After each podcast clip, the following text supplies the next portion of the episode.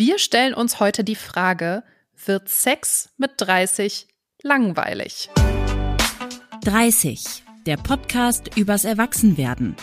Mit Christina, Katrin und Claire. Drei Freundinnen, große Fragen, echte Gespräche. Hallo, ihr beiden. Hallo. Hallo. Hallo. Dazu habe ich eine Zahl aus der Community mitgebracht und diese Zahl ist ganz, ganz arg interessant. Und zwar haben 54 Prozent der Menschen in langen Beziehungen aus unserer Community, also mehr als die Hälfte, gesagt, sie finden ihr Sexleben okay. Nicht gut, mhm. nicht scheiße, okay halt. Mit anderen Worten, okay. vielleicht ein bisschen langweilig. Und mhm. deswegen sprechen wir heute mal drüber, woran es liegen könnte, was man mhm. dagegen vielleicht tun kann und natürlich auch die Frage, warum war es mit 20 vielleicht aufregender?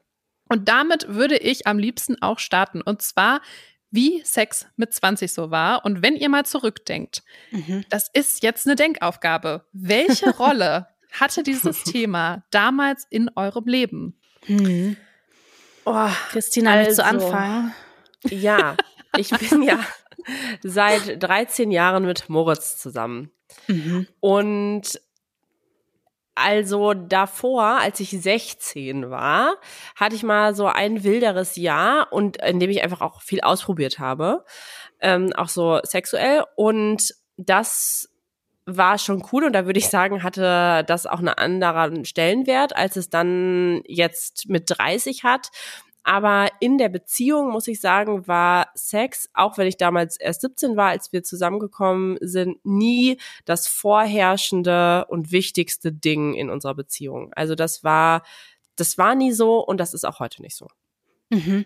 Mhm. Also ich glaube, mh, Sex so Anfang der 20er, in den 20ern war einfach noch mal ganz anders als als jetzt, weil ich finde schon, dass man sich damals so Gedanken gemacht hat, wie zum Beispiel so, ich habe ein Date, rasiere ich mich vor einem Date. Mhm. Ich weiß mhm. nicht, ob ihr diese Videos auch kennt von TikTok, so der beste Schutz, dass man keinen Sex beim ersten Date hat, ist sich nicht zu rasieren. Wo ich mir so denke, hä? Wow. Also, what? Aber ich hoffe, dass das nicht so ist. Oh mein Gott. Ja, ich hoffe auch, dass das nicht so ist, aber ich weiß, dass das früher auf jeden Fall so war. Das. Ich weiß noch, dass ich mit Freundinnen, das war vielleicht noch bevor ich, bevor ich 20 war, also noch, noch jünger war, dass wir immer gesagt haben, nee, ich ziehe zu einem Date hässliche Unterwäsche an, was auch immer hässliche Unterwäsche Hä? ist, damit man sich sich auf gar keinen Fall auszieht. Mhm. Also Sexualität oder Sex hatte schon so ein weniger so ein Ding von ich habe Lust auf Spaß und ich freue mich darauf, irgendwie so einen Körper einer anderen Person kennenzulernen oder mit der zu interagieren, sondern mehr so ein, das war mehr so ein Thema von cool sein, sich beweisen, die andere Person beeindrucken, also mm, Sex gefallen. als Hebel dafür gefallen ja. wollen. Ja, stimmt. Gefallen ja, ist eigentlich voll. das das größte Thema gewesen in den 20ern beim Sex. Mhm. Aber auch wenn man jetzt so an Freundschaften denkt oder auch so an das Studium oder so oder wie welchen Stellenwert das auch generell hatte.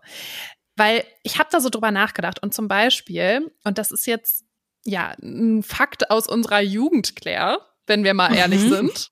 ähm, als wir jetzt wirklich so Anfang 20 waren, ne, so ganz frisch im Studium, da hatten wir auf Partys immer ein eine feste Institution und zwar oh. den Sexsitzkreis. Ja, Boah, toll. das hast du mir neulich erzählt. Ich habe das noch nie gehört. Ich, also ich bin mir auch sicher, ich bin nicht die Einzige, die das noch nicht gehört hat. Also bitte holt uns einmal kurz alle ab. Was habt ihr ja. da gemacht? Ein Sexsitzkreis. Das hört sich jetzt irgendwie richtig, das hört sich ja wie so, wie so ein Fetisch-Ding oder so. Aber der Sexsitzkreis war eigentlich, dass wir uns mit einer Gruppe von Mädels äh, zum Beispiel auf dem Klo getroffen haben oder wenn man jetzt so eine WG-Party hatte in irgendeinem Zimmer, wo nicht so viel los war. Und alle haben sich auf den Boden gesetzt und dann haben wir reihum erzählt, was in unserem Sexleben gerade so los ist und worüber man vielleicht reden will und ob irgendwas Spannendes passiert ist. Also es mhm. hatte schon eine große Wichtigkeit. Okay. Aber ich finde es schade, dass wir das nicht mehr machen, weil ich finde das ähm, total, weil ich finde das ja immer noch ein total tolles und schönes Thema. Jetzt hat man vielleicht nicht mehr so ähm, abwechslungsreiche Geschichten wie früher, aber ich fand das immer eine großartige Sache, weil wir haben viel über Unsicherheiten gesprochen, über Dinge, die wir so erlebt haben, Leute, die wir kennengelernt haben. Das hatte schon immer so einen sehr großen Bonding-Moment, finde ich, in der Freundschaft, aber auch einfach, das war ein mhm. wichtiger Austausch auf so einer sehr realen Ebene. Ja, wobei man sagen muss, es ist halt zu der Zeit auch einfach, glaube ich, einfach wirklich mehr passiert. Ja. Also so, mh, mm, weil man vielleicht Single war und dann vielleicht auch mal sexuelle Beziehungen mit Menschen hatte, mit denen man sonst nicht so viel zu tun hatte. Also Stichwort One-Night-Stands. Mhm. Und das ist ja wirklich, muss man sagen, auch gerade in diesem Freundeskreis jetzt in den letzten Jahren halt sehr ich will nicht sagen uninteressant geworden, aber da ist einfach nicht mehr so viel Varianz, sagen wir Da ist so. eine Kontinuität, um es Kontinuität auszudrücken. Ist eine Kontinuität. Ja, das stimmt. Und früher waren die Gelegenheiten vielleicht auch häufiger, muss man sagen, weil so im Studium, da haben wir halt irgendwie wenig Verantwortung gehabt, außer irgendwie am nächsten Tag um 10.30 Uhr zum Seminar zu erscheinen. Das mhm. heißt, wir waren natürlich auch viel öfter feiern abends. Es war eine viel größere, ein viel größeres Buffet, könnte man das nennen, an, an, an Leuten, die jetzt eh Geil. da waren. Ne? Also ohne, dass man sich jetzt irgendwie im Online-Dating Mühe geben musste, hatte man natürlich irgendwie sein, sein Studienumfeld, die Menschen in seinem Jahrgang über sich, unter sich und so. Das heißt mhm. auch einfach die, es waren ja viel mehr Menschen da. Ja, das stimmt. Claire, also ich glaube, die Frage muss ich Christina nicht stellen, aber dir, Claire. Was ist so deine witzigste, absurdeste Sexgeschichte aus den 20ern? Boah. Meine witzigste, absurdeste Sexgeschichte. Hm.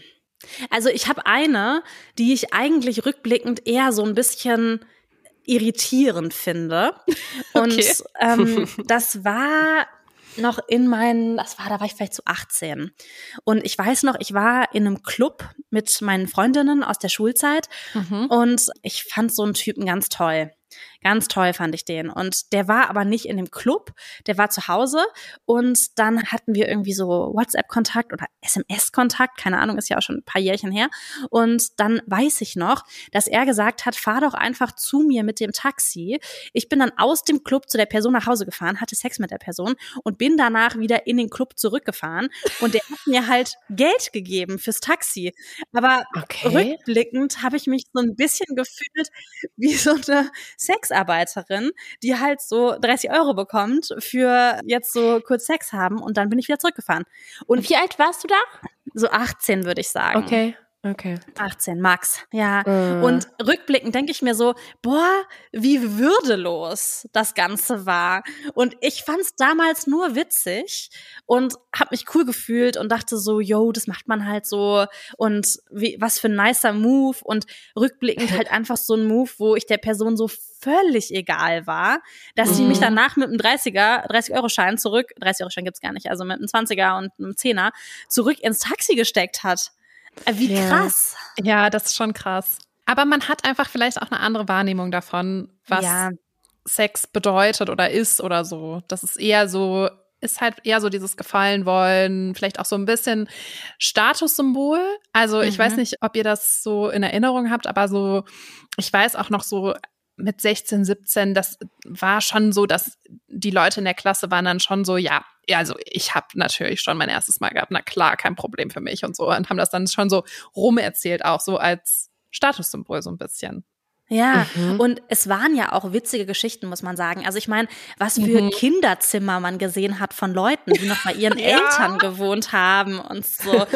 es ist ja auch einfach wahnsinnig lustig gewesen. Also ja. natürlich hat man sich vielleicht irgendwie unter Wert verkauft oder keine Ahnung, was wir da jetzt alles für moralische Ansprüche an uns selber mittlerweile haben. Aber damals war es auch einfach eine wahnsinnig witzige Zeit, finde ich. Ja. Ähm, mit genau. welchen und, Leuten man nach Hause gegangen ist. Wow. Ja, und man muss ja auch sagen, also wir reden jetzt hier auch aus einer Situation, in der von uns keine schlimme Erfahrung gemacht hat, so das ja. müssen wir auch noch mal einmal vorwegschicken. Mhm. Aber dann auch das, was du eben erzählt hast mit diesem Taxi, jetzt würde man sagen, okay, was habe ich da gemacht? Warum habe ich das gemacht? Aber diese Erfahrung hatte ich jetzt auch zu dem Punkt gebracht, dass du weißt, was du cool findest und was du uncool Voll. findest, ne? Ja, Ja.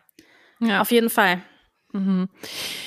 Wir haben jetzt drüber geredet, dass es witzige Situationen gab, aber lass noch mal einmal darüber reden, wie Sex mit 20 war. Also wie hat man sich verhalten, als man noch jünger war? Es muss ja auch nicht mit 20 sein, kann ja auch mit 17, 18, 19 sein. Also ich weiß schon, dass ich immer darauf geachtet habe, dass ich so meine Beine rasiert habe. Also so dieses äh, Gefallen, jemandem gefallen oder Moritz gefallen in dem Fall, äh, war auf jeden Fall voll das große Thema.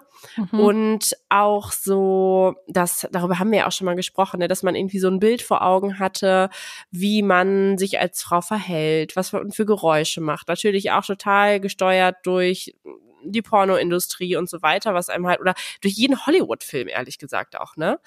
Und da muss ich schon sagen, das habe ich schon auch am Anfang versucht, einfach zu imitieren. Mhm. Und was man dann halt wirklich auch oft einfach in diesen großen Filmen gesehen hat, die, die einen, die einem gefallen haben, weil sie einen berührt haben oder so und weil man dachte, ah, okay, so, so funktioniert also dieser Sex.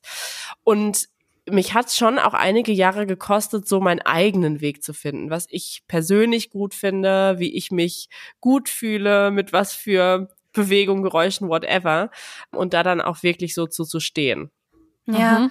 Ich finde, es gibt so zwei Seiten irgendwie, wenn man daran denkt, was man früher versucht hat, so nachzuahmen. Also einerseits so wirklich das, was du gerade meintest, Christel, so diese Hollywood-Filme, wo man Mhm. dann so auf einmal angefangen hat, sich so auf dem Weg ins Schlafzimmer auszuziehen. Im Leben würde ich das heute nicht mehr machen, wie unpraktisch. Dann muss ich danach erstmal alle Klamotten einsammeln. Oder so zum Beispiel, weiß ich noch, so Sex gegen die Wand ist ja sowas, was man so aus Filmen kennt, wo die Mhm. Frau so lassiv an der Wand hängt und jetzt denke Ja. ich mir halt nur so, Entschuldigung, ich breche mir alles. Ja, es Ähm, tut weh. Es tut Es weh, kalt es macht an der Wand. Ja, es ist kalt, die Raufasertapete scheuert den Rücken auf. Also, es ist in keinerlei Hinsicht was erstrebenswertes. Mhm. Und das ist ja so das eine Bild, was man von Sexualität hatte, dass man dann aber auch so, nachdem man irgendwie Sex mit einer Person hat, morgens perfekt geschminkt aufwacht im Bett und so, dass man nicht schwitzt, beziehungsweise wenn nur ästhetisch schwitzt und ach, Ja. all diese Dinge, eine schöne Unterwäsche anhat. Und dann aber auf der anderen Seite, finde ich, gibt es auch so dieses Porno-Ideal, dem man so nachgeeifert hat. Also Mhm. das ist ja nochmal konträr zu dem, was so in Filmen stattgefunden hat, die ja oft eher, wenn das so Hollywood-Filme waren, so ein bisschen bieder waren, aber trotzdem ein unrealistisches Bild vermittelt haben. Aber diese Porno-Seite fand ich dann ja nochmal ganz extrem. Das ist, finde ich, aber nicht nur die Seite, die du gerade angesprochen hast, Christel, also wie wir uns verhalten, wie wir irgendwie so gesehen haben, wie sich Frauen wohl zu verhalten haben beim Sex, sondern Mhm. auch, wie Männer sich verhalten. Und ich habe Ja. ganz oft Männer erlebt bei, beim Sex, wo ich gedacht habe, okay, krass, was hast du denn für ein Porno angeguckt, dass du denkst, so musst du dich jetzt mir gegenüber verhalten, so musst du mich am Hals festhalten, so musst du Ja. irgendwie in mein Gesicht Ja. abspritzen oder so. Aha. Also so Mhm. Dinge, wo man sich so denkt, krass, das ist auf jeden Fall nicht, weil das irgendwie so aus einem herauskam, glaube ich zumindest, würde ich Mhm. jetzt mal so denken, Mhm. sondern weil das Bilder sind, die auch Männer in ihrer Jugend in Pornos so gelernt haben. Voll Mhm. strange, dass es uns, also ich würde jetzt mal behaupten, wir haben alle so unseren Weg gefunden und stehen dazu, aber gerade am Anfang so schwer fällt, wir selbst zu sein bei Sex. Mhm. Dass es sowas ist, wo man denkt, man müsste das irgendwie großartig lernen, weil es auch natürlich ein krass tabuisiertes Thema ist. Aber ja, dass man nicht irgendwie so einfach denkt, nach dem ersten Mal, cool, so jetzt äh, hat irgendwie mein Sexleben hier angefangen Mhm. und jetzt bin ich einfach Christina halt auch im Schlafzimmer, so wie ich Christina sonst auch bin, Mhm. ähm, sondern dass es einfach wahnsinnig viel Zeit und auch Selbstbewusstsein braucht, um an diesen Punkt zu kommen. Ja, und dass man irgendwann ja einfach so an den Punkt gekommen ist, finde ich, im Laufe der 20er, wo man so gesagt hat, bei mir war es echt eine, eine aktive Entscheidung zu sagen, ich will nicht ein Sexleben haben, wie ich das in Pornos sehe. Ich will das Mhm. nicht nachahmen. So, ich will für mich meine eigene Sexualität finden. Mhm. Ja. Wir haben jetzt drüber geredet, wie es mit 20 war. Und jetzt die Frage, was ist denn mit 30 konkret anders am Sex? Ich habe das auch in der Community gefragt und es gab mehr als 200 Nachrichten dazu. Boah, krass. Und ja, also es hat ein bisschen gedauert, die alle zu lesen. Und ich habe die so ein bisschen versucht zu kategorisieren. Mhm. Und ich habe jetzt sieben Kategorien erstellt und die lese ich euch vor und ihr sagt, ob es bei euch auch so ist. Also Sex mit 30, was ist anders? Punkt Nummer eins. Selbstbewusstsein. Man weiß mit 30 besser, was man will. Ja, 100 Prozent. tausend, Yes. wirklich. Also ich glaube, das ist einfach der größte Gamechanger, dass du am Anfang in den 20ern denkst, das muss dir gefallen, weil das den Menschen, die in Pornos und so weiter aktiv sind, weil die das machen, weil das denen vermeintlich gefällt. Und dass es halt jahrelang oder Jahre kostet, Jahre dauert, bis man das Selbstbewusstsein, also wirklich sich selbst darüber bewusst ist, wo das Wort ja auch herkommt, was einem selber Spaß und Mhm. Lust bereitet. Und das finde ich ist so dieses, wirklich, wenn man das Wort Selbstbewusstsein wirklich wörtlich nimmt, ähm, Mhm. ist das die größte Veränderung. Und ich finde das auch okay, dass das ähm, in den 20ern nicht so war, weil Ja. man, es braucht halt einfach Zeit. Ja, Mhm. und jetzt mal abgesehen auch von dem Porno-Einfluss, ist es ja auch einfach so, also zum Beispiel in einer langen Beziehung, in der ich jetzt auch bin, da braucht man ja auch ein paar Jahre und probiert einfach mal Sachen aus, um dann festzustellen, was finde ich denn gut, was finde ich nicht gut. So, Mhm. also es geht ja wirklich viel auch einfach über Erfahrung sammeln. Ja, Ja. okay. Nächste Kategorie. Häufigkeit. Sex ist viel seltener. Mhm. Ja, stimme ich schon zu. Ich glaube, Claire und ich sind jetzt in sehr unterschiedlichen Situationen gerade, aus denen wir erzählen, aber ich erzähle mal aus so meiner langen Beziehung. Wie gesagt, Sex hatte für mich, aber auch für Moritz nie so einen krassen Stellenwert in unserer Beziehung. Und daran hat sich nichts verändert. Ich würde schon sagen, dass es seltener geworden ist, aber dass sich die Art einfach verändert hat. Das ist halt, dass wir so viel näher aneinander sind und es weniger so der Akt an sich ist, als so eine andere Form der tiefen Verbindung, die wir zueinander haben. Mhm. Mhm. Ich glaube, dass es gar nicht unbedingt was mit dem Alter zu tun hat, sondern mit der Lebenssituation. Also ich glaube, dass Mhm. man am Anfang von einer Beziehung zum Beispiel immer mehr Sex hat als nach einer Weile. Und ob das jetzt eine Beziehung ist mit Anfang 20 oder ob das eine Beziehung mit Anfang 30 oder mit Anfang 40 ist, ist, glaube ich, erstmal irrelevant. Ich glaube, dass man und auch natürlich, ob man Single ist oder nicht. Und auch da kann man, man kann ja auch als Single keinen Sex haben mit, mit Leuten oder eben ganz viel Sex haben mit Leuten. Das heißt, ich glaube, die Häufigkeit tatsächlich hat nichts mit dem Alter zu tun, sondern einfach Mhm.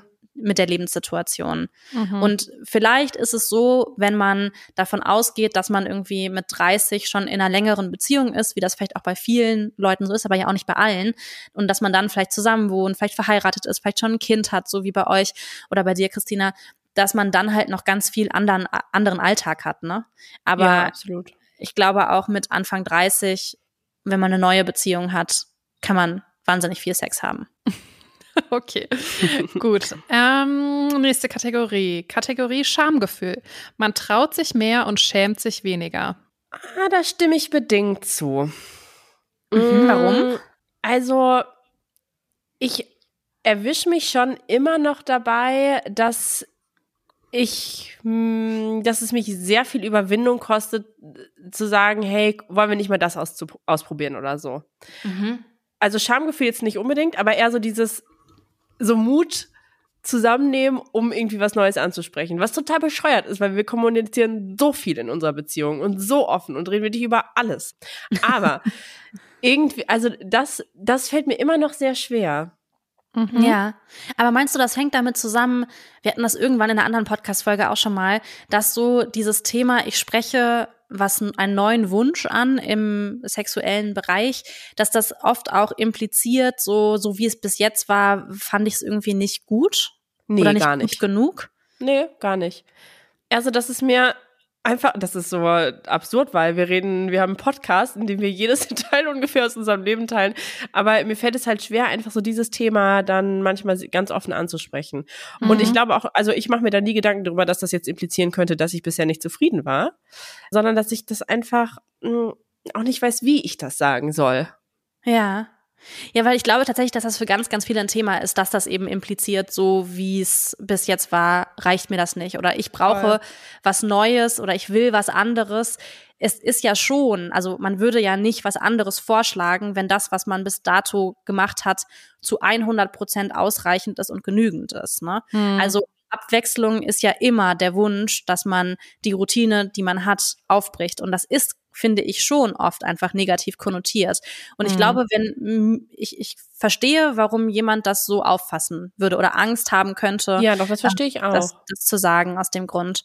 Ja, ähm. ja, das verstehe ich auch. Das ist bei mir nicht so, aber mhm. ähm, klar, ich, aber das, da beißt sich halt die Katze in den Schwanz, ne? Also du musst halt darüber reden, damit es dann irgendwie auch anders wird. Und da wird es ja auch meistens cool, ne? Wenn man sich dann so überwunden hat und einfach was Neues probiert. Ja, ja, ich glaube, dass das tatsächlich so ist, dass einfach Sexualität ja auch eine krasse Form von Intimität ist mhm. und dass man sich ja sehr, sehr verletzlich zeigt und macht. Also nicht nur körperlich, mhm. wenn man nackt und, weiß ich nicht, breitbeinig vor einer Person sitzt und die gefühlt in jede Körperöffnung von dir gucken kann, dann bist du halt nun mal körperlich sehr verletzlich. Aber auch ein Wunsch zu äußern macht dich ja auch emotional oder persönlich sehr verletzlich.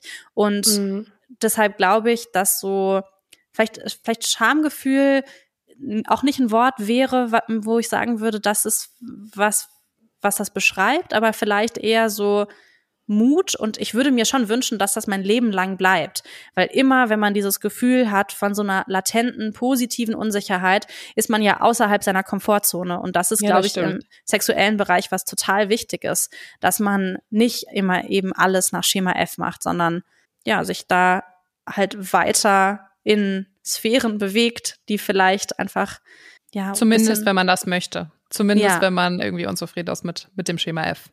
Genau. Dann auf jeden Fall. Okay. Nächste Kategorie ist die Kategorie Fitness. Und ich zitiere hier eine Nachricht. Die Nachricht ist, ich habe Schmerzen, die Positionen zu halten. Geil. ich habe so gelacht. Ja. Ist das bei euch auch so? Nee. Ja. Also, aber vielleicht gehe ich da auch nicht an meine Grenzen.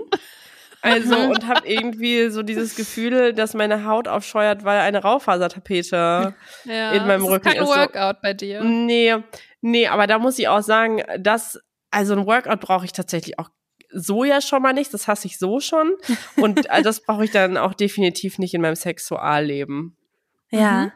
Also ich würde auch nicht sagen, dass ich jetzt mit den 20ern fitter war als jetzt, aber wenn man jetzt nicht immer so mh, hm, Sex hat, wo man so ein Seestern ist und auf dem Rücken liegt, dann und das ist ja nicht anstrengend, also das ist ja auch nichts Schlechtes, ne? Also das ist ja völlig fein, wenn man das gerne mag.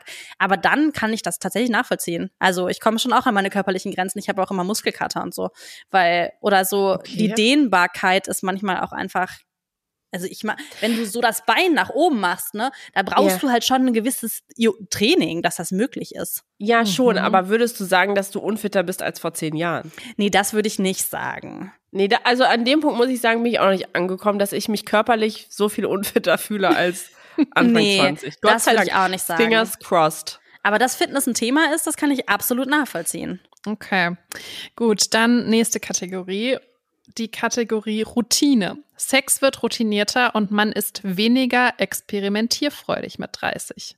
Mhm. Nö, das will ich nicht nee. sagen. Ich glaube auch wieder, es ist nicht eine Altersfrage. Mhm. Ja, es haben auch einige geschrieben, dass sie eher mehr ausprobieren, weil sie ja. sich halt mehr trauen. Also das ja. ist, glaube ich, auch einfach typabhängig und hängt auch so ein bisschen damit zusammen, was man selber halt möchte und gut findet.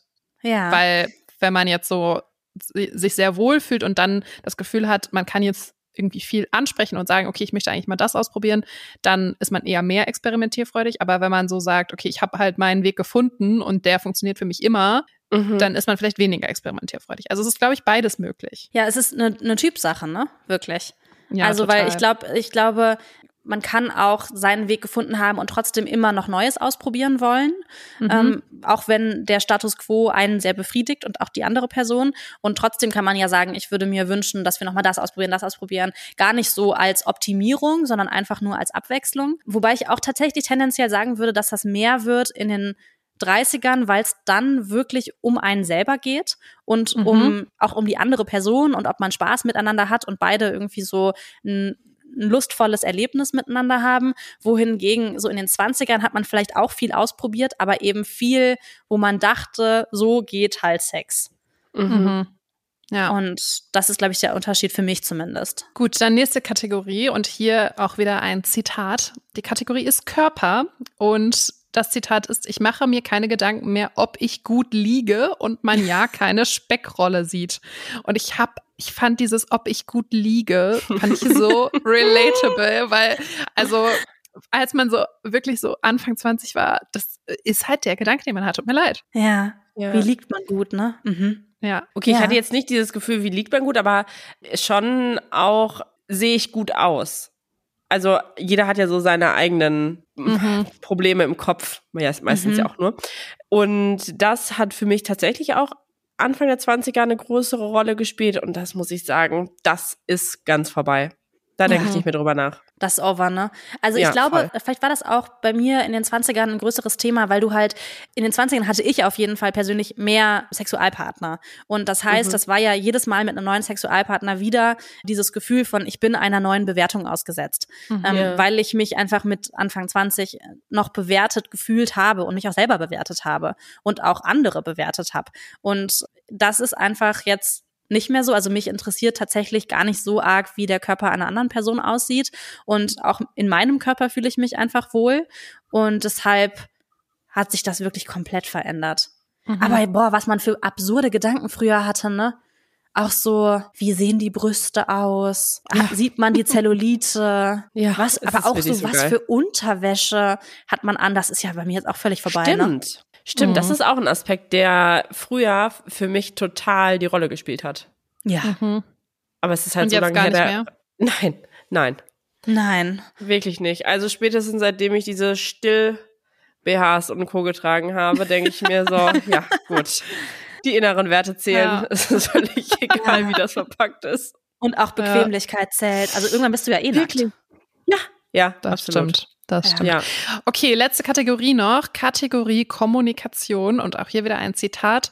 Kommunikation ist kein Stimmungskiller, sondern hilft, den Sex zu verbessern. 100 Prozent. Boah, wirklich. Aber auch, also redet ihr beim Sex?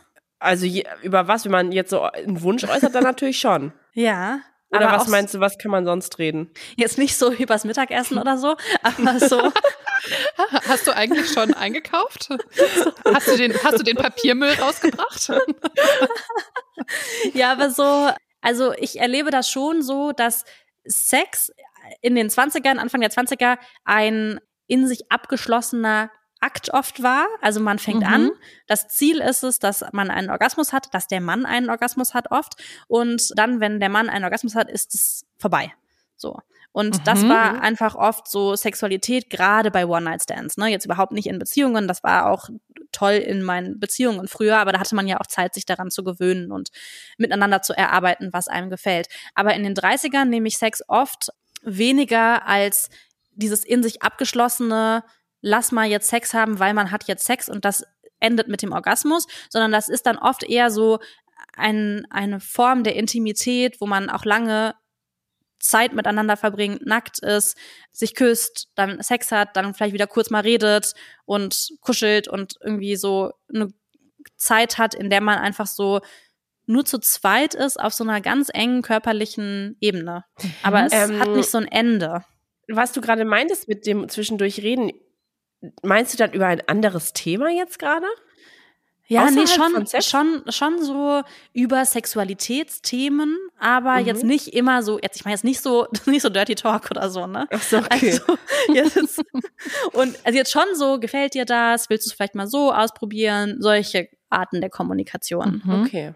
Ich glaube, das ist der große Unterschied zwischen so langen Beziehungen vielleicht und dem Ausprobieren von neuen oder dem Sex mit neuen Partnern, wenn man Single ist in dem Alter. Weil ich glaube, so dieses, dieses Herantasten aneinander, das kann man, glaube ich, auch in le jeder Lebensphase haben. Mhm. Ich glaube, das hat auch nicht explizit was mit dem Alter zu tun. Aber vielleicht ist es Oder? so, ja, ich würde, also ich würde sagen, ab dem Punkt, wo man sich emanzipiert hat von Pornosex, ist es egal, aber davor, glaube ich, hätte das in meinem ähm, Sexualleben nee, wäre das nicht möglich gewesen. Mhm. Die Okay, Form der versteh ich. Kommunikation. Ja, okay. In Pornos Mhm. redet ja auch keiner. Das stimmt. Nee. Da sagt, Also. da, da sagt keiner, gefällt dir das eigentlich so? Nee. Soll ich das so weitermachen? das ich, ich, ich finde auch ganz spannend, wie viel, also wie wichtig Kommunikation auch ist, einfach für Konsens, ne? Also so ja, total. Auf sich jeden zu Fall. fragen, findet man das jetzt gerade gut? Darf man die Person vielleicht da anfassen oder da nicht anfassen und all Mhm. diese Dinge? Das finde ich so, ohne Kommunikation ist, es geht vielleicht auch nonverbal, aber das finde ich schon sehr schwierig. Und das Ja. hatte ich zum Beispiel gar nicht. Das war in meinen Zwanzigern fast kein Thema Konsens. Und das finde ich furchtbar im Nachhinein. Ja. Ja, das ist äh, tatsächlich, also mir wird jetzt auch irgendwie, ich reflektiere jetzt gerade während der Folge sehr viel, weil ich mir da im Alltag wenig Gedanken drüber mache. Aber mh, bei uns war jetzt auch echt noch mal so nach dem, nach der Geburt, dass wir wieder mehr miteinander kommuniziert haben, weil mein Körper ja schon auch anders war, also jetzt nicht anders aussah, aber ich natürlich irgendwie gerade so ein Kind zur Welt gebracht hatte oder Monate später war es ja aber trotzdem immer noch das gleiche Gefühl, so dass das noch nicht lange her ist und dass ich zum Beispiel auch gestillt habe und ich hatte ja auch schon mal erzählt, dass es auch eine Zeit war, auch viele Monate nach der Geburt, dass ich einfach nicht so viel Körperkontakt wollte, weil ich Mhm. mit dem Baby und dem Stillen schon so sehr das gedeckt hatte, meinen Bedarf daran. Und dass wir dann ähm, so schon auch darüber gesprochen haben, oder dass Moritz mich schon gefragt hat, hey, darf ich dich hier anfassen? Ist das gerade zu viel für dich? Und das war schon, das haben wir davor auch lange nicht gemacht, weil da wussten wir das voneinander, so was einem Mhm. gefällt und was nicht. Das war spannend. Ja. Voll schön, dass dann der Körper, der ja auch oft in einer langen Beziehung, glaube ich, so eine Selbstverständlichkeit wird für den Partner, das nicht mehr ist. Mhm. Ja, voll. Okay, ich habe in der Community noch eine, äh, ein paar andere Fragen gestellt, unter anderem diese hier. Für immer Sex mit der gleichen Person. Schöne Vorstellung, irgendwie gruselig oder für mich keine Option. Was sagt ihr? Ich finde das Mhm. schön. Ja, ich, also ich habe da nicht so eine richtige Meinung zu, weil, also ich, es, äh, für mich steht es halt außer Frage, dass das so ist. Und ich finde das total gut so, wie es ist. Mhm. Okay, also schöne Aber ich- Vorstellung. Ja. Ja, ich würde es jetzt aber noch nicht mal mehr als besonders schön oder so bezeichnen oder super romantisch oder so oder auch nicht als totlangweilig oder so, sondern es ist einfach nur ähm, the way it is so in meinem Das ist Leben. einfach so. Okay. Ja, zumindest wofür man sich halt entscheidet, ne, wenn man eine monogame Beziehung ja, führen voll. möchte. Ja. Ja. Also damit seid ihr auch auf der gleichen Wellenlänge wie die Community, weil fast 80 Prozent sagen, das ist eine schöne Vorstellung. Und finde ich ganz interessant, weil ja gleichzeitig auch 54 Prozent sagen, sie finden ihr Sexleben okay. Nicht Mhm. besonders gut, sondern eher okay. Und Mhm. da habe ich mich gefragt, kann Sex einfach unwichtig werden? Was glaubt Ja. ihr? Voll. Ja. Das finde ich zum Beispiel, das kann ich mir bei mir zum Beispiel nicht vorstellen. Mhm. Also ich kann verstehen, dass es unwichtiger wird, weil Mhm. man weniger so, also irgendwann hat man ja nicht mehr so dieses Gefühl, ich lerne gerade diesen Körper, diese Person noch kennen. Irgendwann kennt man sich relativ in- und auswendig. Aber weil das für mich einfach so eine krasse Form der Intimität ist, auf so einer körperlichen, verletzlichen Ebene, ist das für mich oder hat das für mich, glaube ich, immer einen hohen, sehr hohen Stellenwert. Mhm. Mhm. Nee, bei mir ist es ganz anders. Also Ja. ich, nee, nee, also Aber ich finde es wirklich nicht so wichtig. Aber für mich ist das tatsächlich so was, was ja sehr exklusiv der einen Person zugeschrieben ist in der Beziehung. Also ich fühle mich auch meinen oder viele, viele meiner Freundinnen fühle ich mich emotional sehr nah. Das geht jetzt vielleicht nicht ganz so weit, wie wenn man in eine Person, in einen Partner wirklich so verliebt ist, verliebt ist. Aber trotzdem habe ich sehr viele emotionale Verbindungen mit Menschen. Aber ich habe keine körperliche Verbindung mit Menschen, die so tief ist wie Sexualität mit meinem Partner. Ja, Und- aber an der Stelle de denke ich komplett anders.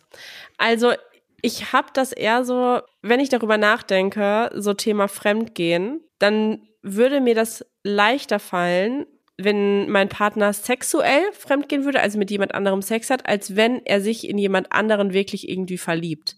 Das Mhm. wäre für mich so der Worst Case, weil für mich ist diese Beziehung im Kern diese krasse emotionale Verbindung, die wir haben. Mhm. Und Sex ist für mich dav davon total abgekoppelt.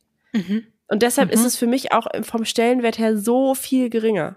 Ja, ah, ich glaube auch, dahinter steckt ja so ein bisschen diese Frage, was verbindet uns eigentlich? Mhm. Und vielleicht ist das irgendwann einfach auch nicht mehr Sex. Also mhm. ich könnte mir das wirklich gut vorstellen, gerade auch wenn man jetzt zum Beispiel irgendwie wirklich schon so viele Jahre zusammen ist, auch jetzt mal nicht nur, also was heißt nur, aber nicht 13 Jahre, sondern 30 Jahre, 40 Jahre. Mhm. Also vielleicht mhm. ist dann dieses Thema Sexualität gar nicht mehr so dieser Punkt oder dieses Ding, was man nur so mit dem Partner teilt, sondern vielleicht mhm. kommen da einfach noch ganz viele andere Sachen dazu. Mhm. Kann ich mir schon Und vorstellen. was so eine Beziehung auch exklusiv macht. Ne? Ja, genau. Also was dann ja. so das auch unterscheidet zu einer Freundschaft, ist dann vielleicht auch nicht mehr nur Sex, sondern vielleicht ja. was anderes. Mhm. Gleichzeitig aber auch spannend. Ich habe ja auch gefragt, was die Community brauchen würde, damit sie ihr Sexleben nicht nur okay, sondern richtig gut findet. Und das war wirklich auch ganz, ganz arg interessant. Aha. Das, das erzähle ich euch jetzt mal, denn da haben die meisten Leute haben geschrieben, damit ich mein Sexleben wieder gut finde, brauche ich mehr Zeit. Hm, mehr, Zeit mehr Zeit und weniger Stress. Aha. Ja. Und das finde ich ganz, ganz spannend, weil da habe ich mir gedacht, Claire. Ja. Du als Single. Ja. Hast ja jetzt auch in deinem Leben nicht mehr Zeit als wir zum Beispiel. Weil wir haben ja das, eigentlich das gleiche Leben. Wir haben ja den gleichen Job und so. Ja. Aber trotzdem nimmst du dir ja vielleicht als Single trotzdem mehr Zeit mhm. für Sex mit einem potenziellen neuen Partner. Das ist richtig. Da ist jetzt die Frage, ist es wirklich die Zeit, die fehlt? Ich glaube das ja nicht. Also ich glaube, wenn man Alltag hat, dann hat man natürlich irgendwie vielleicht auch Verpflichtungen mit seinem Partner irgendwie, die einfach so ein bisschen unsexy sind, also rein organisatorischer Natur. Und wenn man, klar, ein Kind hat, vielleicht nochmal ausgeklammert, ne? Das kann ich ja, jetzt genau. überhaupt nicht Voll. sagen, weil das ist, glaube ich, nochmal Next Level so an To-Dos, die man in seinem Leben hat. Aber wenn ich jetzt eine, eine Person ohne Kind vergleichen würde in einer Partnerschaft, dann würde ich schon sagen, ich glaube, es hat einfach einen anderen Stellenwert. Mhm. So. Aber es ist ja irgendwie auch ganz normal, ne? Weil ich kenne ja die, den, die Person einfach noch nicht so. Und oft hält einen ja zusammen oder treibt einen an, dass man die Person vielleicht gerade im Dating-Kontext auch noch nicht so nah an sich hat. Das ist ja so eine konstante Unsicherheit, die man auch im Daten mhm. hat. Und mhm. so konstantes irgendwie sich kennenlernen wollen, verunsichert sein, wieder sehr glücklich sein, also ja sehr viele Gefühle. Und deshalb ist der Invest vielleicht auch höher am Anfang, als wenn man diese Sicherheit hat von, das ist einfach jetzt mein Partner und da, ne, das, da kommt halt gerade mal nichts dran. Mm, ja, voll. Also ich glaube auch, dass es eher, es ist nicht, dass die Zeit fehlt, es ist eher, dass man sich die Zeit nicht nimmt. Ja. Vielleicht einmal, weil es nicht so wichtig ist. Ich glaube, das ist voll oft auch ein Aspekt, ne, weil man einfach andere Dinge hat, die wichtig sind, die einen verbinden, die einen irgendwie zusammenhalten. Vielleicht aber auch, weil man sich gegenseitig nicht mehr so wahrnimmt. Darüber habe mhm. ich auch ein bisschen nachgedacht und das kam auch so ein bisschen aus der Community, weil für viele aus der Community ist die Antwort auf die Frage, was würde dein Sexleben besser machen, auch eine gute Einleitung, ein Vorspiel. Viele haben so geschrieben, direkt loslegen macht keinen Spaß. Und aber auch so Dinge wie Dateabende, gehört werden, mehr Connection, Nähe und Aufmerksamkeit. Also, mein Fazit daraus ist, für viele fängt Sex ja schon lange, lange an, bevor man sich überhaupt die Klamotten auszieht. Ja, voll. Ja. Ich und glaube das auch, ist, glaube ich, ein ja. Punkt auch.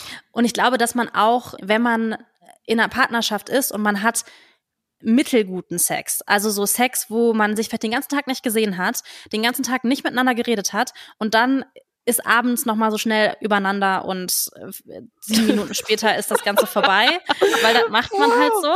Ich glaube, ja. dass diese Erinnerungen oder diese gemeinsamen Sexerinnerungen dazu führen, dass man weniger Lust auf Sex hat, weil das ja gar in meiner Vorstellung ist das eigentlich kein schönes, intimes Erlebnis, wenn man mhm. das Gefühl hat, oh, ich müsste jetzt mal wieder. Ähm, nee. Wir haben ja diese Woche noch gar nicht. Und ich ja, glaube, genau. dass das ganz oft aufsummiert wird in Beziehungen, diese mhm. Erinnerung und Sexualität oder Sex dann in Partnerschaften, in längeren Partnerschaften vielleicht auch zu so einer Pflichtaufgabe werden. Und ja. Ja, das mhm. ist ein Problem. Also unter Druck steht auch. Ne? Ja, voll. Also das haben auch ein paar geschrieben, dass mhm. sie so, dass weniger Druck auch gut wäre, mehr Leichtigkeit bei dem mhm. Thema. Aber vielleicht kommt dieser Druck auch daher, dass der Anlass fehlt. Also dieser Punkt, wir haben ja diese Woche noch gar nicht. Warum gibt's den? Könnte es nicht auch sein, dass dieser Punkt äh, deshalb kommt, weil man teilt irgendwie, und das ist natürlich jetzt Corona hat's auf die Spitze getrieben, ne? Man ist 24-7 in der gleichen Wohnung. Ja, voll. Du siehst dich, du bist irgendwie, oh, du kannst es echt nicht mehr ab. So, und dann, wie sollst du auf einmal dann in die Stimmung kommen, dass du denkst, 17 Uhr, Feierabend, mhm, hallo. Weißt du so, und dann Ja. braucht man vielleicht diese Anlässe wie, ah ja, okay, einmal die Woche haben wir uns ja eigentlich vorgenommen. Scheiße, jetzt ist Sonntagabend, aber eigentlich habe ich keinen Bock. Und das macht dann Druck. Und ich glaube, dass Genau. es super schwer ist, einfach in diesem Alltag den Stimmungswechsel zu schaffen. Ja, genau. Und ich glaube, das ist aber auch für viele der Punkt, weil, also, das ist jetzt super pauschalisiert und tut mir auch leid, aber das ist jetzt so ein bisschen in Klischees gedacht. Ich glaube, viele Männer haben nicht diesen, diese Anlaufzeit. Ich glaube, Mhm. Männer können oft relativ schnell so umswitchen. Also so, naja, let's do it so. Und ich glaube Mhm. aber für viele Frauen fängt, wie ich es gerade schon gesagt habe, Sex halt viel früher an. Und das ist halt so dieses Thema, ich habe das Gefühl, mein Partner hat sich mit mir auseinandergesetzt, mein Partner hat mir zugehört, ich habe irgendwie einen Dateabend mit dem gehabt, ich habe irgendwie Quality Time verbracht und so. Und ich glaube, dass das oft eher das Problem ist, dass man sich halt nicht so viel Mühe füreinander gibt Mhm. ähm, und dann halt dieser Switch nicht passiert und dann wird's halt so ein, ja, so ein To-Do halt irgendwie. Und das ist auch der Punkt, den ich vorhin meinte, mit, dass das einfach auch eine Situation der Intimität sein kann und nicht Sex. Also ich finde das wirklich nochmal ein Unterschied.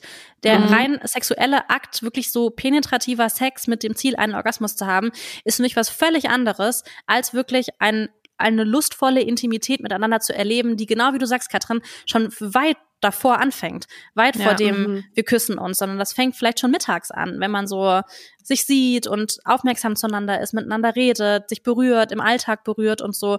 Und ich glaube, dass man gerade durch Corona wirklich auch da vielleicht ganz bewusst für oder ein Bewusstsein schaffen muss, das wieder zu tun. Mhm, Ja. Auf jeden Fall. Ja, eine Nachricht würde ich auch an dieser Stelle noch mal gerne zitieren, weil ihr habt so lustige Sachen geschrieben. Eine Person hat geschrieben auf die Frage, was bräuchtest du, damit dein Sexleben dir wieder mehr Spaß macht? Einen Babysitter und die alte Libido zurück? Geil. Oh mein Ähm, Also, wie du gerade schon gesagt hast, Claire, ich glaube, mit Kindern noch mal komplett next level. Da können wir, glaube ich, auch noch mal eine separate Folge zu machen, ähm, Ja. weil das ist wirklich ein sehr großes Thema. Es ist einfach Äh. viel mehr Organisation.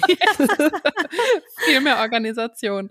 Ja. Eines, ähm, oder ein Punkt, den ich noch so aufgeschrieben habe, den auch viele geschrieben haben, ist so, was bräuchte ich und damit mir mein Sexleben besser gefällt, mehr Abwechslung, mehr Kreativität, dass es nicht so vorhersehbar ist und dass ich auch so mehr Leidenschaft habe. Das haben auch Mhm. wirklich viele geschrieben. Und da können wir vielleicht auch noch mal so ein bisschen so die Frage oder über die Frage nachdenken, was macht denn wirklich guten Sex aus? Also Claire, du hast jetzt Ja. schon ein paar Mal so gesagt, dass Sex auch ja mal über Stunden dauern kann. Mhm. Also ist das für dich so guter Sex, dass man so eine Ausdauer hat auch?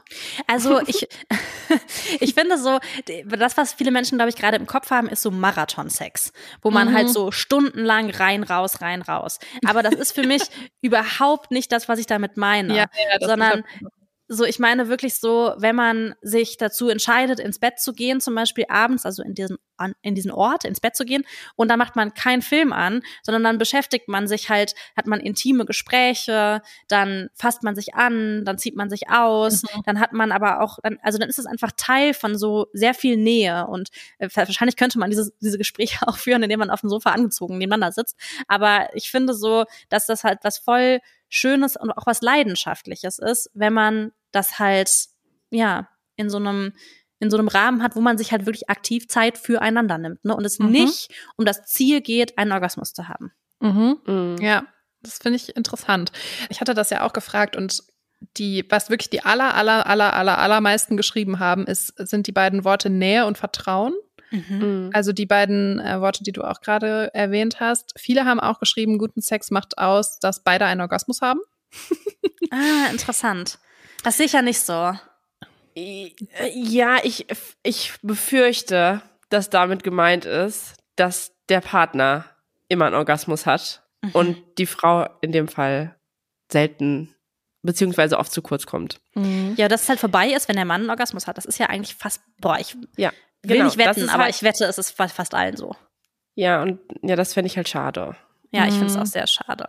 Es haben auch noch einige geschrieben, die Bedürfe des anderen beachten, ein Geben und Nehmen. Diese Formulierung habe ich auch sehr oft gelesen. Ein Geben Mhm. und Wichtig. Nehmen. Ja. Ja. Wichtig, wichtig. Sich begehrt fühlen.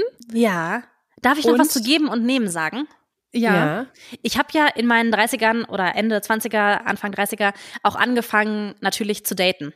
Und das war ganz interessant im Vergleich zum Daten Anfang 20, weil ich habe Männer kennengelernt. Die waren aber eine ganz, ganz große Geschichte im Geben. Also Ja. da habe ich gedacht, Leute, ihr habt eure Hausaufgaben in den 20ern wirklich gut gemacht. Da sind Mhm. Fähigkeiten, wo ich sagen muss, Wahnsinn. Und Mhm.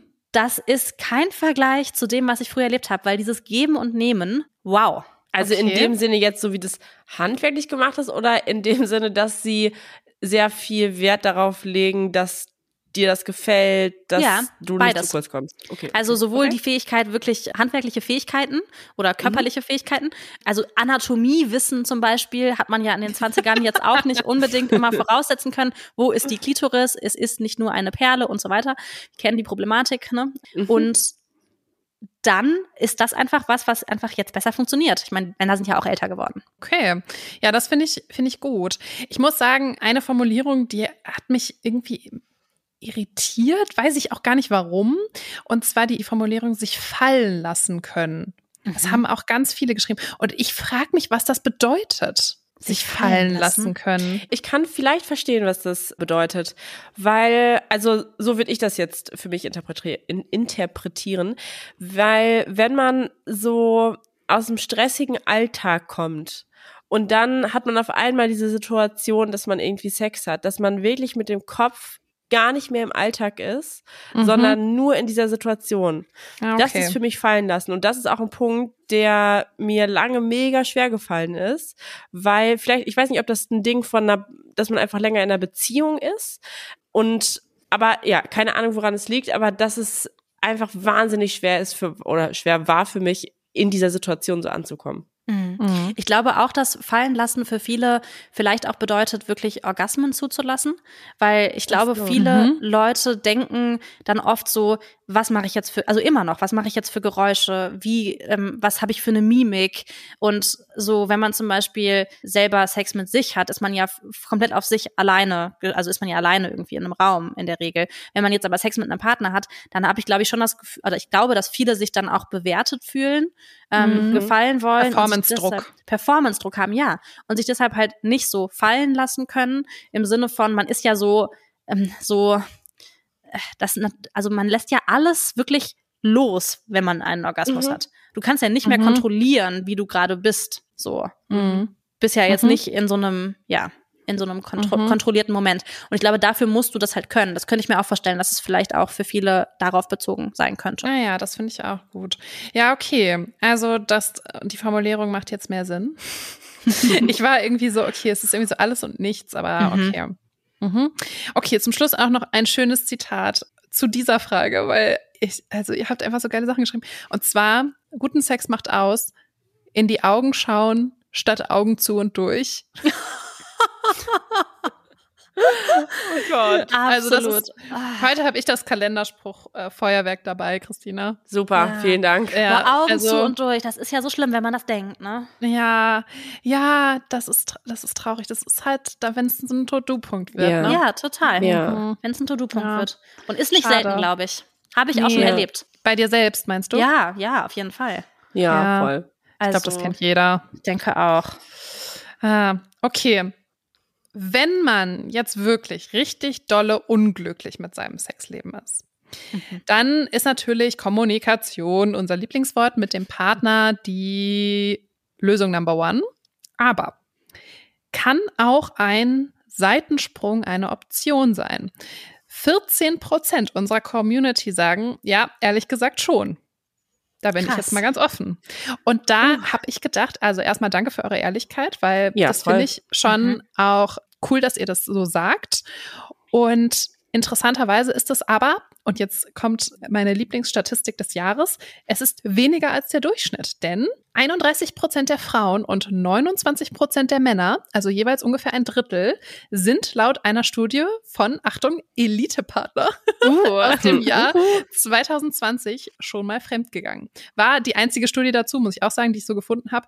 Aber das heißt, jede dritte Frau, jeder dritte Mann ist schon mal fremdgegangen. Finde ich viel. Finde ich auch richtig viel. Hätte ich nicht Find gedacht. Auch richtig viel. Nee. Ich ja. fand die 14 Prozent jetzt schon viel. Mhm. Ja. Die Gründe dafür bei mehr als der Hälfte der Frauen ist, dass sie in ihrer Beziehung nicht glücklich sind. Und ja. sexuelle Unzufriedenheit ist nur bei 22 Prozent der Frauen der Grund. Das heißt, wir sind da wieder bei dem Punkt von eben, es geht bei Sex nicht immer nur um den Akt an sich, sondern es geht halt mhm. halt um viel, viel mehr, was so dahinter steckt. Voll. Mm, und eine Frage ist aber dabei natürlich auch, wo fängt Untreue überhaupt an? Weil mhm. danach richtet es sich ja auch, ob man jetzt fremdgegangen ist oder nicht. Wie ist es bei euch? Wo würde bei euch Untreue anfangen? Du hast es gerade schon so ein bisschen angerissen, Christina. Ja, ja, also wie gesagt, bei mir ist es so, dass das viel größere Ding als das Sexuelle, wenn äh, mein Partner emotional untreu werden würde, wenn er eine von, also wenn die Liebe zu mir weniger wird, weil die auch an eine andere Person geht. Also romantische Liebe jetzt, ne? Mhm. Nicht freundschaftliche Liebe, so. Das, da hätte ich wirklich ein, ein krasses Problem mit. Das wäre für mich Fremdgehen. Ich kann diese, diesen Punkt, dass 14 Prozent gesagt haben, ja, Seitensprünge wären vielleicht eine Option, finde ich, muss man echt immer definieren, ist das denn jetzt Fremdgehen im Sinne von, man hat es nicht abgesprochen so und es ist wirklich mhm. so ein krasser Vertrauensbruch oder ist es was, dass sich beide Partner einigen, hey, okay, für mich wäre es voll in Ordnung, wenn du auch mit jemand anderem Sex hast und dadurch irgendwie unsere Beziehung an sich aber besser läuft. Also, mhm. ja, das, das finde ich ja. immer, aber da ist natürlich super, super, super wichtig, das abzusprechen. Ja, mhm. voll. Also offene Beziehung war damit nicht gemeint, sondern wirklich so, dass man das der anderen Person nicht sagt. So ein Betrug. Ja. ja. Wie ist das es bei dir, Claire? Also für mich geht das wirklich gar nicht. Das wäre für mich absolut ein No-Go, wenn man nicht vorher bespricht, die Beziehung zu öffnen.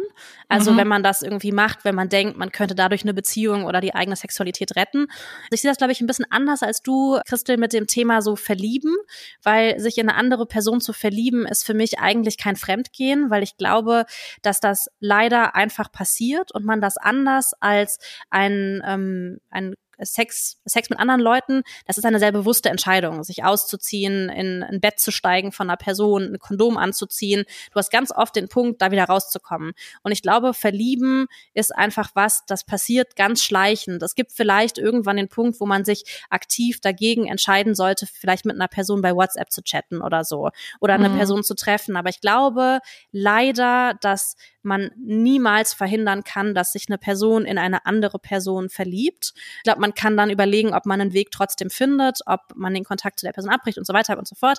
Aber für mich ist da eher so der Punkt, wann hat die Person entschieden, dass es okay ist, diesem Gefühl nachzugehen. Diesem Gefühl, ich finde gerade eine andere Person irgendwie interessant, attraktiv und dann nicht offen mit mir drüber sprechen. Und das ist für mich, glaube ich, der Punkt, wo Fremdgehen anfängt. Mhm. Das ist witzig, weil ich glaube, im Kern fühlen wir genau gleich. Mhm. Aber für uns sind es unterschiedliche Dinge, wie sich das äußert, weil dass sich mein Partner in eine andere Person verlieben kann, ist mir klar. Und ist, das ist dann halt so. Das könnte ich auch akzeptieren. Es wäre nur für mich ganz, ganz schlimm und das wäre für mich das wirkliche Fremdgehen, wo ich auch echt also ich kann mir gerade nicht vorstellen, dass unsere Beziehung dann noch weiter funktionieren mhm. könnte so gut. Wohingegen ich bei diesem Punkt er, also irgendwie er, er geht mir sexuell fremd, so. Da muss ich sagen, sehe ich Sex einfach sehr als Trieb. Und ich weigere mich ja. total, dem so viele Emotionen beizumessen. Ja, da bin weil, ich total bei dir. Und ja. das so zu so einem Riesending zu machen. Aber mhm, im, ich glaube, im Kern denken wir schon das Gleiche. So, dass, ja. dass man sich so, dass man angelogen würde, mhm. dass so ein krasser, und dass man die Gründe dahinter trotzdem irgendwie für sich verstehen kann, aber dass diese, diese Lüge an sich einfach mhm. oder dieser Betrug so krass ist. Ja, mhm. total. Ja, voll. Also aus der Community war es so, dass es für die allermeisten das Küssen ist. Also wenn man eine andere Person küsst, ist das Fremdgehen. Krass. Bei einigen fängt okay, Untreue krass. auch erst beim Sex an. Und Mhm. viele sagen aber auch das, was ihr jetzt gesagt habt, dann, wenn man anfängt, was zu verheimlichen Mhm. oder Ja. bewusst etwas tut, was die andere Person verletzen könnte. Da fängt Untreue an und da würde ich tatsächlich auch mitgehen. Also das finde Mhm. ich auch, ist wirklich so der Punkt, wenn man so das Gefühl hat, die andere Person macht was und kann einem das nicht mehr offen sagen, weil es halt so verletzend wäre, Mhm. dann, das ist, glaube ich, so der, der Schmerzpunkt. Mhm. Fun Fact noch dazu, in der Studie, die ich gerade zitiert habe, die Elite-Partner-Studie, haben 13 Prozent der Frauen gesagt, dass für sie Untreue schon anfängt, wenn der Mann sich heimlich Pornos anguckt. Was? Nein. Nein. Das Wie viel finde ich Prozent? 13 und ich war so, hä? Das fand ich richtig krass. Das ist bestimmt so, wenn Leute auch sagen, wenn mein Mann sich einen runterholt, ist das auch schon Fremdgehen. Ja, Oh, also ist das wow. Untreue, Nein. sich Pornos anzugucken? Also finde I ich don't auf gar keinen Gar Fall. nicht. Also leb dich doch aus, enjoy. Ja. Stell dir Ja. mal vor, du müsstest das sonst die ganze Zeit mit ausleben. Ja. Wie furchtbar wäre das Nee. also Nee. Mach, was mal dir Spaß macht. denn? Aha. Craziness. Naja, okay. Gut, ich würde sagen, zum Schluss beantworten wir jetzt noch die Frage der Folge abschließend. Mhm. Und zwar, Sex mit 30 wird's jetzt langweilig? Und wenn ja, ist es vielleicht sogar gut so? Hm. Also ich sage, es wird auf gar keinen Fall langweilig. Und ich glaube, wenn es langweilig ist, ist es auch nicht gut. Aber ich glaube nicht, dass man es mit, dass es mit 30 automatisch langweilig wird. Auch mit 40, auch mit 50 nicht. Zumindest ist es bei mir persönlich, glaube ich, so. Ja, ich muss auch sagen, 30 in einer langen Beziehung, es ist nicht langweilig. Es ist, hat sich einfach nur verändert. Es ist eine sehr viel intimere Angelegenheit geworden und alleine deshalb niemals Routine. Ja, schön. Schön. Ja. Ich glaube auch, der Stellenwert verändert sich einfach und ist auch einfach so krass individuell.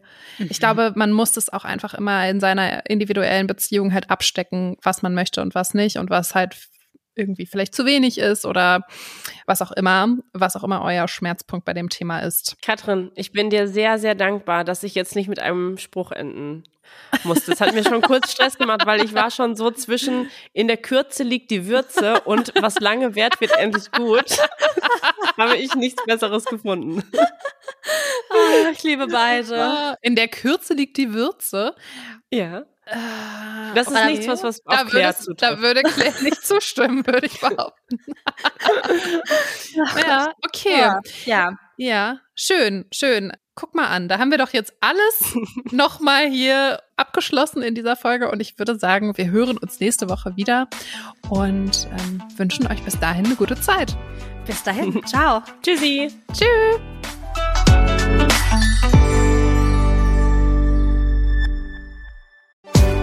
Werbung. Leute, ich freue mich so sehr, wenn dieses Jahr endlich wieder nach vor mir geht. Ich bin nämlich so ready für Urlaub und will einfach nur in die Sonne, an den Strand, Eis essen und einfach nichts tun.